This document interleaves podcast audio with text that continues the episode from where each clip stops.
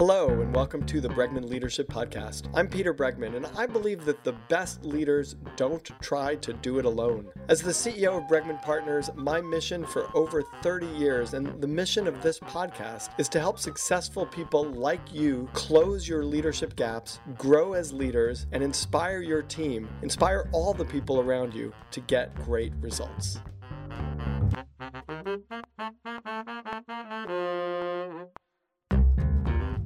With us today is Pim de Morree. He wrote the book with Joost Minnaar, uh, Corporate Rebels Make Work More Fun.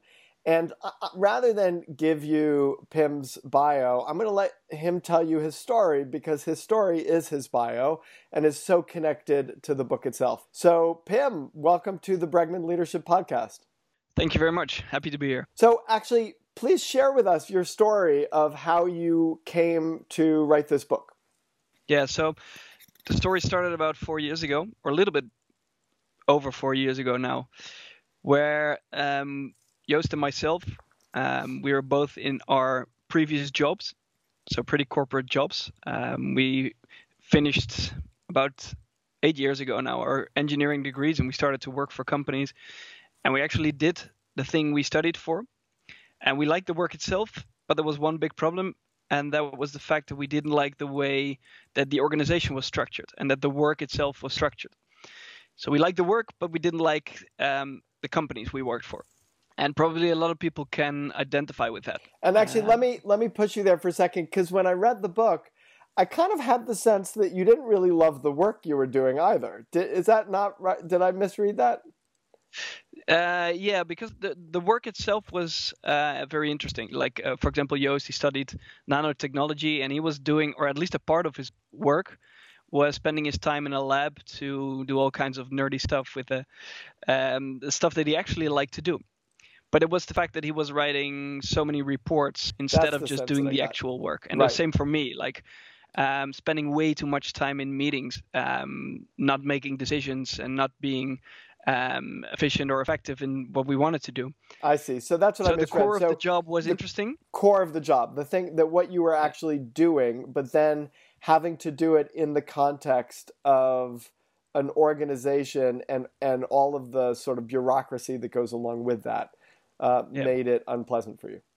Yeah. So the idea of the job of what we should be doing was actually interesting, but what we were actually doing spending way too much time on all the bureaucracy and all the frustrating things that surrounded the work that was just annoying to us. So so let me can i ask you a question about that already? I know you're yeah. just telling the story but it's and and we're going to get into the book. No go ahead go ahead. Uh, but uh, here's what i'm curious about. When when you look at and this is going to tee up the conversation about the book but when you look at an organization like if you're an individual contributor right now for the most part it's you and Joost and then you have no bureaucracy right? Because you don't need to have bureaucracy because there's no one you need to communicate with except for each other. It, is it necessary in an organization when you have multiple parties and you have people who have to coordinate, et cetera? Are the meetings and things like that, are, are they necessary or did you really look at it and say, you know what, a large organization could operate without all of this bureaucracy? Um, to provide a simple answer, no, it's not needed. Um, for 90% of all of the meetings and the stuff and the bureaucracy and the control mechanisms we put in place, um, they're not needed. And organizations actually flourish if they dare to get rid of them. So that was exactly this question that you were asking me now was the question that we were asking ourselves as well. Like we uh, worked in these companies and we knew that it was frustrating to us and we knew that it was frustrating to a lot of people. Um, but we didn't understand if there was an alternative. And we had read some books from companies that were doing things radically different, but it was books, right? So we thought, well, it's nice. These pub- people just probably wanted to market their company or they wanted to have a cool story and put it in a book. So we were a bit skeptical. We thought, um, well, it might sound that there's an alternative in these books, but we're not that sure actually, because we experienced it so different in our own um, working lives. Mm-hmm. So, and exactly this question led to the start of Corporate Rebels, where we quit our jobs in order to search for pioneering organizations that work in radically different ways. So we wanted to learn actually from those companies that show that the bureaucracy, all those meetings, all those rules that we put in place are not needed, and that we actually get work, uh, get more work done and that people are more motivated if you get rid of that traditional command and control structure. So you're this is in the title of your book, and you also talk about it in the book, obviously a lot, which is making work more fun. What do you mean by more fun? Um, might sound a bit superficial, uh, but that's not the fun that we mean. So we um, actually are talking about work that's meaningful, um, where you can do the things you like to do most, that you can put your main talents into action and contribute to something that you truly believe in. So it's way bigger than just fun. We just wanted to simplify it for to to also show to people that work doesn't automatically equal uh, lots of boring, tedious, bureaucratic tasks. So for us, it's much deeper than that, and it's a lot about uh, creating meaningful work for people and doing the things they like to do most. So let's go through because you you you break up your book into um, a, a a bunch of chapters that relate to how most organizations operate and how you feel like they should operate, and and certainly how some progressive organizations are operating. So I want to I want to sort of go through some of these and and kind of explore them and ask you some questions about them. So um, let's start with the first one, which is from profit to purpose and values. And maybe when you talk about this, you can share a little bit how you went about researching the book, because that's both part of your story and part of what's interesting, and also gives some uh, groundedness to uh, the outcomes that you came up with. Yeah, so we we didn't want to theorize from our um, uh, office what organizations should be doing different. There's a lot of people doing that already, and we're we were more interested in f- actually figuring out what do these companies that seem to be doing things differently, what do they actually do different in practice on a day-to-day basis, um, and how do they get rid of, for example, the bureaucracy or the command and control structures. So in January 2016, when we quit our jobs, we uh, packed our backpacks and we started to travel around the world to visit all kinds of pioneering organizations. Um, by the way, not just organizations, also entrepreneurs, CEOs, uh, academics that we wanted to learn from how you can organize work in a different way. So, and by doing this for four years and having visited more than 100 of those pioneers, we distilled like around eight trends, the main trends of what these organizations do different than the traditional ones. So, for example, the first one that you talk about, from profit to purpose and values, we see that these progressive organizations obviously they believe that making money is important. Any company needs to make money, even non-profits. Uh, they it to stay alive, to grow their investments, and therefore grow their impact. But it's not the reason these companies exist. So they need profit to actually live true to their purpose with a clear set of values. So they they exist for something bigger than just making money.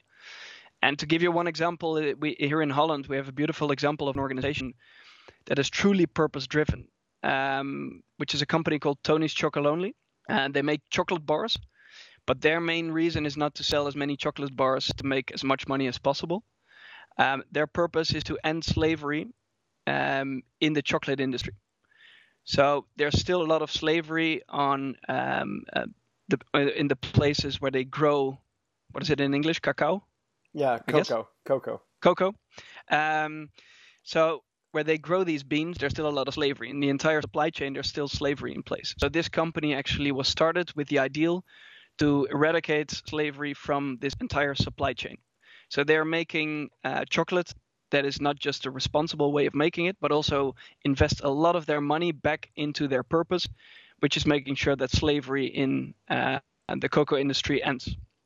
So this is one of the companies that actually puts their purpose before profit. So they make constantly they make decisions not based on what is going to make us the most money in the next quarter, but what is going to contribute to that higher purpose and how can we rally our employees, our customers, our suppliers around this common purpose. So in order to even be interested in moving in this direction for organizations, you, you what you need is leadership that is committed to something beyond revenue and profitability.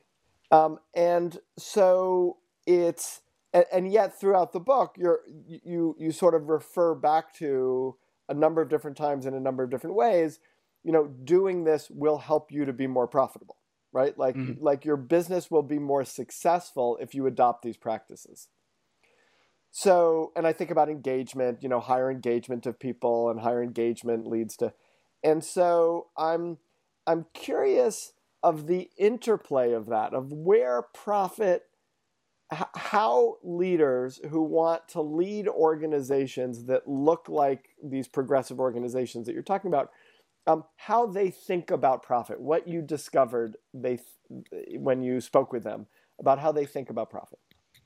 Yeah, so first of all, there's not a proven causal relationship between the two. So let's say if you focus on purpose, profit will follow. Um, but there is a there is a correlation between the two. Um, what is for these leaders most important is that they focus on purpose. What is a nice thing to have is that by doing that, they are able to charge, for example, premium prices because their customers want to not just buy their product, but they want to buy a premium price because they believe what the company stands for. Um, so um, they believe that if you focus on those good things, if you focus on creating a, a, community around you of people interested in the same purpose, who want to pursue that same purpose, then also the money will uh, then follow. But they don't believe in doing it because of the money. They do it because they believe it's the right thing to do, actually, because they want to make the world uh, a better place and they want to contribute to that through their organizations. So it's a nice to have, and it's not the reason they actually do it. So if you want to, for example, if you're still a traditional company focused on quarterly earnings, mm-hmm. um, it wouldn't be, in my opinion, would it be a good idea to um, move towards a purpose-driven organization simply because you want to make more money? I think that's not the right thing to do. Um, people will know it's not authentic, um, and then it simply won't work. So the main thing about this um, strong purpose and strong values is that you actually believe in it um, and not just that you fake it to make more money in the end. Right. Um, let's let's move to um, rules and control to freedom and trust. And I want to I want to jump around here a little bit because I think some of these are harder to swallow for organizations and for leaders and others. Yeah. And so this is a hard one, which is I'm I'm leading. Actually, why, why don't you share first what you mean by from rules and control to freedom and trust? Yeah, yeah. So this was one of the things that frustrated me mostly when I was uh, still in my corporate job. So the idea from rules and control to freedom and trust is the fact that we m- tend to make a lot of rules in organizations, come up with a lot of procedures and protocol, um, to in order for people to act a certain way. So, for example, to avoid risks or to tell people, okay, this is the way you should be doing your job. While, especially in a workplace that changes very often and very quickly, as most of today's workplaces, this doesn't make a whole lot of sense because people need creativity. They need to have autonomy to make decisions according to the things they come across in their day to day work. So, if you have all these fixed rules, you uh, by definition cannot be uh, agile. You cannot respond quickly because there's all these rules that tell you and that dictate you how you should be doing your job. So these progressive organizations believe that the bureaucratic organization is a thing of the past, that it worked perfectly well for organizations that do it uh, every day the very same thing. But nowadays, when things change so quickly, people need to be more adaptive. So they need to be able to respond according to their own uh, judgment. So they get rid of a lot of rules and policies that many traditional organizations put in place. And to give you one personal example, I used to travel a lot for the company I used to work for. So I had to travel to airports to do business there. And then when I came back, um, I had to, as many people, fill in the expense claim reports. So it took ages to fill them in. It was like five uh, A4 pieces of paper I had to fill in to make sure every um, dollar or every euro that I spent was according to the company rules and the company guidelines. Um, then it was sent to my manager for approval. Then it was sent to his manager for approval. And then it was sent to a separate department that was exclusively set up to check expense claims. So there were there was a full-time department of people working to check expense claims. So there was this extremely long control mechanism process in place, um, which cost a lot of time, a lot of frustration, but also a lot of money. Right. Um, what you see in progressive organizations is that they get rid of the entire process. And for example, Netflix, they say, well, we only have one guideline in our travel policy, which is act in Netflix's best interest. So use the money as if it were your own. If you think you have to go to a fancy restaurant to make an important deal, then please go ahead and do so. But if you can achieve the same outcome and spend less money, please do that. We trust you as an employee to make responsible decisions at work just as you do at home. You get rid of the entire control mechanism, um, therefore save a lot of money. And but and another advantage is that you actually give people the autonomy to make their own decisions based on their own judgment and not to simply look at the rule book and look at how much money they can spend on restaurants or hotel bills. So it's these simple things that organizations can get rid of and create much more freedom in the workplace for people to make their own decisions based on their judgment. And we're all responsible adults at home as well. We make big decisions about educating our children, about um, um, how do you say that? Um, keeping up our relationship with friends, organizing things with family. We do all these things, and we have a lot of responsibility at home. And then we enter the workplace, and we're not even allowed to spend 100 or 500 dollars of company money. And this doesn't make a whole lot of sense to me. So, uh, you know, I have a bunch of questions about this because I, in concept, I totally agree with you. And then when I look at it practically, uh, you know, the thing that comes up to me as I'm just thinking about this is the American healthcare system and how much we end up spending in aggregate as a country on healthcare, in part because we don't actually pay for it. Meaning, meaning you know in the the decisions we make with our families and with our children those are decisions that we're 100% responsible for the consequences of when we're working for a business by the way especially now when you think that most people stay at a company for 2 years like not 30 years right the consequences of their decisions are much smaller mm. and and the challenge of of making those decisions when you don't really feel the consequences or it's not really your money. I, I'm I, if I'm going to be evaluated based on the sales I make, I might be willing to spend thousands of dollars on dinners in order to get more set. You know, like the way people operate are is is there like I guess my question is, do you have this idealized view of how it should be, and how do you how do you um, address this? the the reality that if I'm running a 3,000 person organization or a 300,000 person organization, how, how do you how do you manage those kinds of decisions or can you really trust that even when people don't feel the consequences of their own decisions individually that they're willing that, that they'll still make the right decisions um, good question i think there's two things i want to say about that look like the first thing is that I truly believe that if you trust people, this will come back in a good way. So nowadays we tend to make um, rules for the 3% that might abuse it. But therefore we hold back 97% of the people who would not abuse the freedom. So that's already uh, an interesting thing in itself. But at the same time, you, I think you have a very good point. The bigger something is, the less responsibility you feel for the end result, and then obviously you're not as much connected to the decisions you make, and you don't feel as responsible as you would in a smaller environment. Um, and the same thing we see in these organizations. So besides uh, giving employees a lot of freedom and a lot of trust, they also give them a huge amount of responsibility.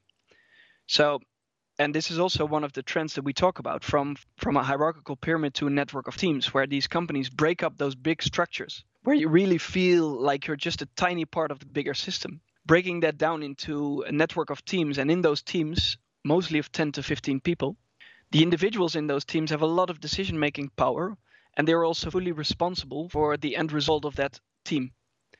So the decisions they make, um, they very clearly can track okay, what is the effect of my decision based on our team performance? Mm-hmm. Sometimes it's even tied to a profit sharing arrangement for that specific team. And therefore, you not only give people a lot of freedom and autonomy, but uh, you also at the same time give them a lot of responsibility and more or less say, okay, this is your own um, little shop or your own little business, make sure you take care of it with your team members. So besides just giving them the freedom, um, it's also important to to push that responsibility to the forefront of the organization as much as possible. So it you know these so these different elements, these eight elements interact together because you know you talk about moving from a hierarchical pyramid to a network of teams. If if you don't do that, you might have a harder time with moving from rules and control to freedom and trust. Meaning, like that, that you you need to set up all the elements of the organization so that they you know interlock and work together in a way that supports all the other pieces. Yeah, so if you start working on one, and we see this in some of the organizations we support. So if you start working on one, you will automatically run into trouble, which forces you to also start working on the others. So, for example, also by giving people a lot of freedom, besides changing the organizational structure and the team structure, you also want to think about how much transparency do we actually want in our organization. So if people, for example, at Netflix, if you can spend whatever you want on travel uh, costs, then they at the same time also make it transparent within the team how much are we actually spending on uh, travel money.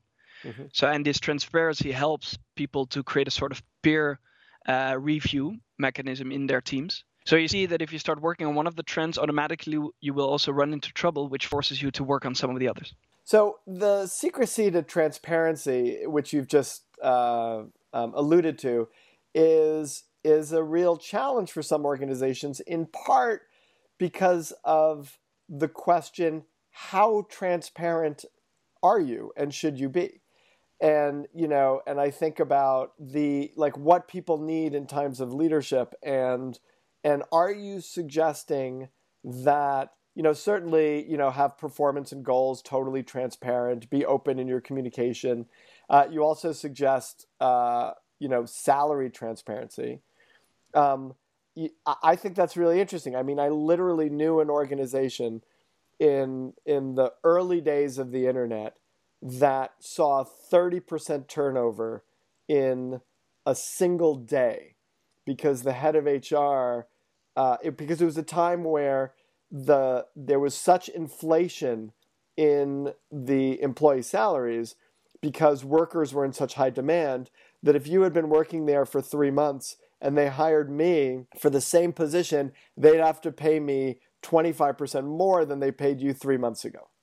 Mm. Right. But you actually have longevity. I mean, someone who'd been there two years was being paid less than me, also. That's what it costs to get me in there. And mm. the organization may not have been sustainable and it may not be sustainable to increase people's salary every three weeks, right? But they're hiring 500 people in a year, and that's what it's going to take to get them. And the head of HR, by mistake, he thought he was being transparent and sending out everyone's vacation schedules and how hmm. many vacation days they had left, but instead sent out everybody's salary numbers and literally that day 30% of the organization quit in a single day. Yeah. so i'm sort of curious about like can you really be transparent about salaries? Like how far do we take this the the transparency piece? Well i think if we want to solve some very tough issues of today's workplaces for example the gender pay gap we need to make salaries transparent um, the secrecy i believe will never amount to anything good um, people might um, have a different salary. It doesn't necessarily mean that people will earn all the same uh, salaries, but the idea and the philosophy that we're all working with responsible adults and everybody needs to also understand how an entire business functions, therefore also how salary how salaries function and how they are distributed within the organization creates a certain feeling of fairness in an organization and i think that's vital if you want to work together with a group a group of people that you have a feeling, a high feeling of fairness, um, and that you also therefore know what other people in an organization are earning. And I think we've seen this in so many companies where they make the move, and maybe not as as bold as the mistake made by that HR person that you just referred to, but more deliberately. Okay, this is where we want to move towards. Um, some organizations decide, for example, to start with a small group of people who want to share their salary themselves, and then they invite more people in. If you share your salary, you also get to see the others uh, that already made theirs transparent. So this could be a more easy way to go towards that salary transparency, while others still believe, okay, we just publish it and let's see what happens. Even if shit hits the fan, we still want to be honest with our people because we all believe we're in this together. So don't people tend to overvalue their own contribution and undervalue other people's contribution? in in situations? And if that's true then i am always going to feel like i'm not paid enough and i'm going to always feel like you're paid too much. And have you seen that in organizations? Um yeah but uh, the interesting thing is that we see also we've seen also quite a lot of organizations where they have self-set salaries um, so people get to set their own salaries and we do the same thing internally so it's not just me and Joost anymore we have, have a team here at corporate rebels and we also allow people to set their own salaries. Um, and we've seen this in many organizations where if you give people the opportunity to do that, we actually seen in some companies that people give themselves a lower salary than they would have gotten if somebody else would have given them their salaries. Um, so they most of them actually undervalue themselves because they feel okay, whatever salary I'm going to set is going to be transparent within the organization. If people are going to see that, I want to make sure that it is fair, or at least it feels fair to me. So they actually most of the time go in lower than other people would. Is there an assumption with all of these rules that we have organizations of mature adults who've done their own psychological work, who, you know, aren't overly needy or overly resentful or overly greedy or all of these things that, you know, is very human. I mean, it's very human to have money issues and and to view money in weird ways and and confuse self-worth with money. It's very human to be jealous and to and I guess it, it, my question is do do you know like when you think of the very very human elements of our emotional and psychological lives do um, how how does how does that play out in open, transparent, set your own salary, freedom, trust uh, kind of organizations? Well, I think of one of the fundamental beliefs of any of these organizations that move towards such a progressive way of working is the belief that uh, that people are good that if you give them freedom, if you give them responsibility, they will use that in a proper way and they will make responsible decisions. Um, obviously, there's a couple of requirements or conditions that you need to have in place for people to to to demonstrate that, and we've seen it in production settings where um, um manufacturing workers set their own salaries or that contribute to making their own decisions when they come into the workplace. Um, we've seen it in government organizations, in IT companies, and all of these organizations show that if you uh, organize this in a proper way, and if you essentially believe that people are good, they will also show this in the workplace, and you can give them a lot of uh, transparency. You can give them a lot of autonomy and a lot of freedom. So yes, um, I think that this belief is highly important. If you don't believe this, then don't even start on a transformation path towards such a progressive way of working because it simply won't work.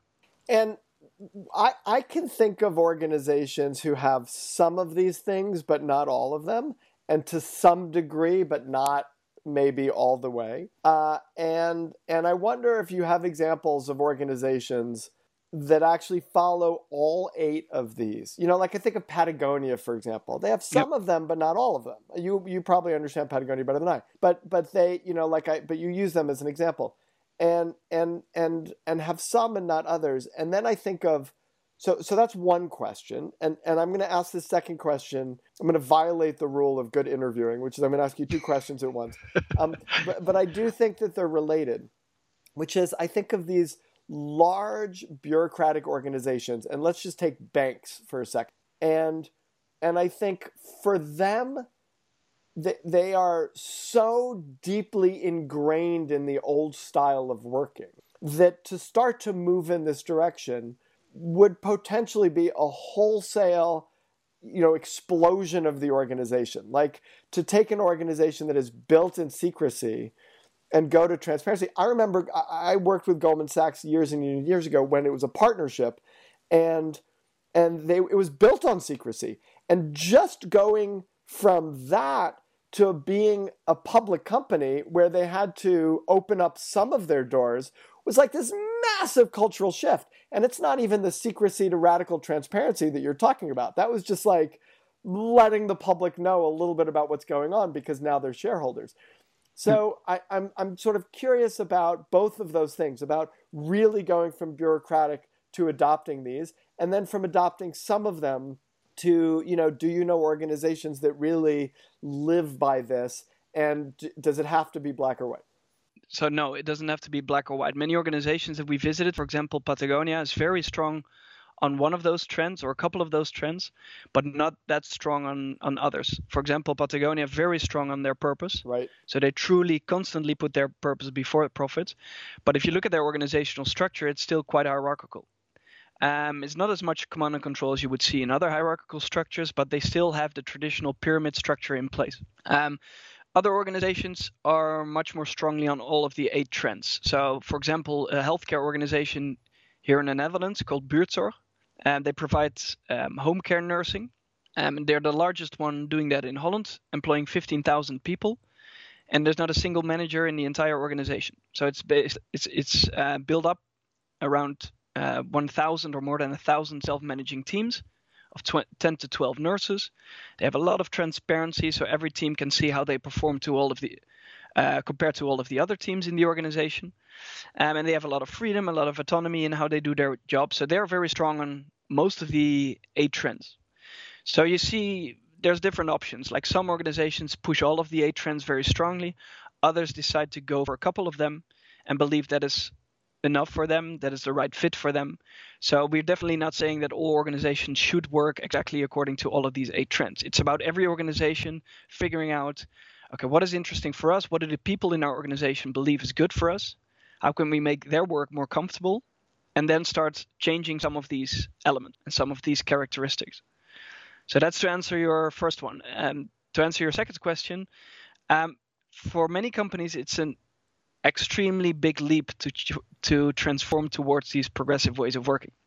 I can imagine a bank like Goldman Sachs. It's it's it's light years away from what they're doing at the moment but it it is possible and that's the thing like even in the banking industry like a lot of people and i also hear this from the questions you ask a lot of people have um, this idea that in some environments this will never work.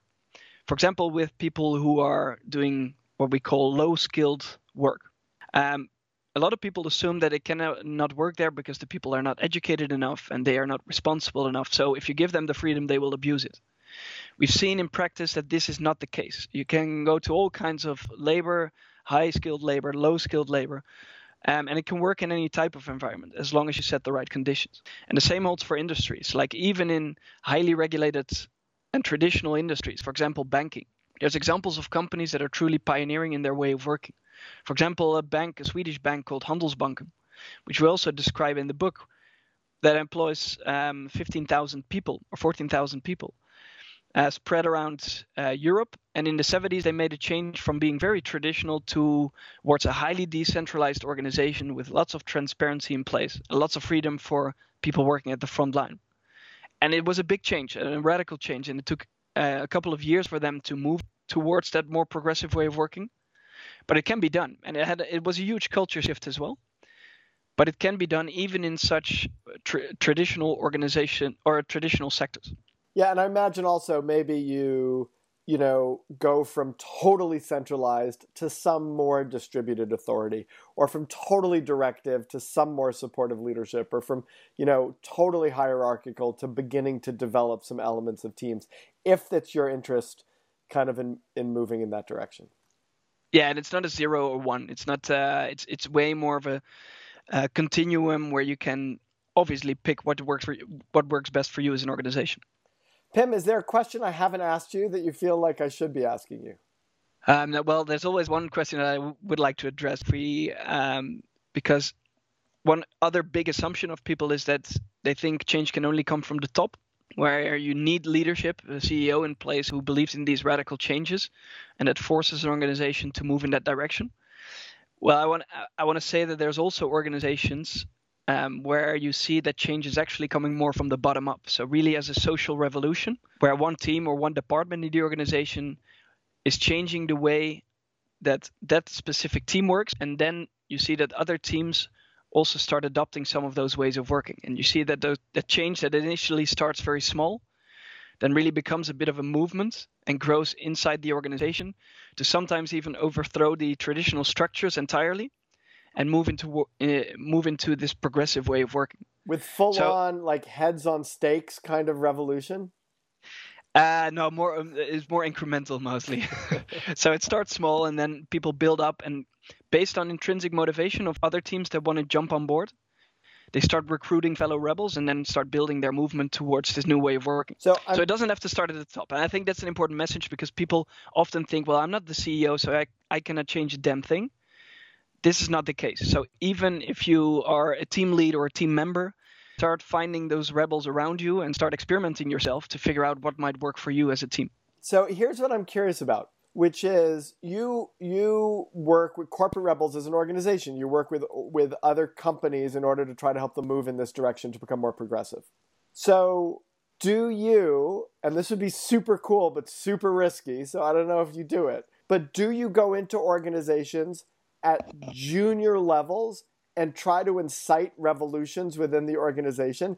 Meaning, when you go into an organization, are you hired by leaders and team leaders, or do you ever go in at at levels of of you know junior employees and help them to get a revolution and a, a rebellion started within their organization? Yeah, so both actually. So most of the time we're brought in by leadership. And sometimes if leadership is brave enough and we push for this as much as possible, they just need to be there to support and let go. And then we uh, are starting that revolution more at the bottom because those are the people that need then, to change. But it's still leadership that's saying, yes, go ahead and do it. You've never gone into an organization where leadership says, no way, we're hierarchical. And then you have other people who are more junior going, no, no, no, we want to start a revolution. And then you work with them to start a revolution and overthrow the top. Does that Oh, no, happen? definitely. No, no, no, that, that has happened as well. So that has happened as well. Um, but we haven't been able to overthrow it yet, but we're in the process of doing that. Um, and I think in the end, um, things will work out like that as well. Like if you have enough momentum, if you gain a lot of, uh, if you get a lot of people to really believe in a movement like this, and they stand up for uh, actually doing that, then you also can easily do that in bigger organizations where the top is not initially uh, into this transformation. Right. We've been speaking with Pim de Morree, and uh, who has written the book with Joost Minnaar, Corporate Rebels: Make Work More Fun. Uh, Pim, thank you so much for being on the Bregman Leadership Podcast. Thanks a lot. Enjoyed it.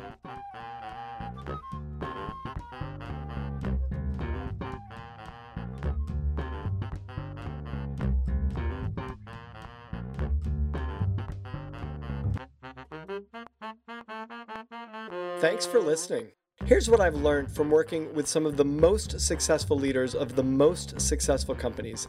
Every leader, every team, and every organization has a leadership gap. If you want to become a leader who inspires your team to get things done, then you've got to start by raising the level of your leadership abilities. You can start by taking our free leadership gap assessment at www.bregmanpartners.com forward slash quiz. Then dive deeper with a copy of my latest book, Leading with Emotional Courage. For more ways to become a truly great leader, check out our online offerings, in person workshops and events, and my articles at www.bregmanpartners.com.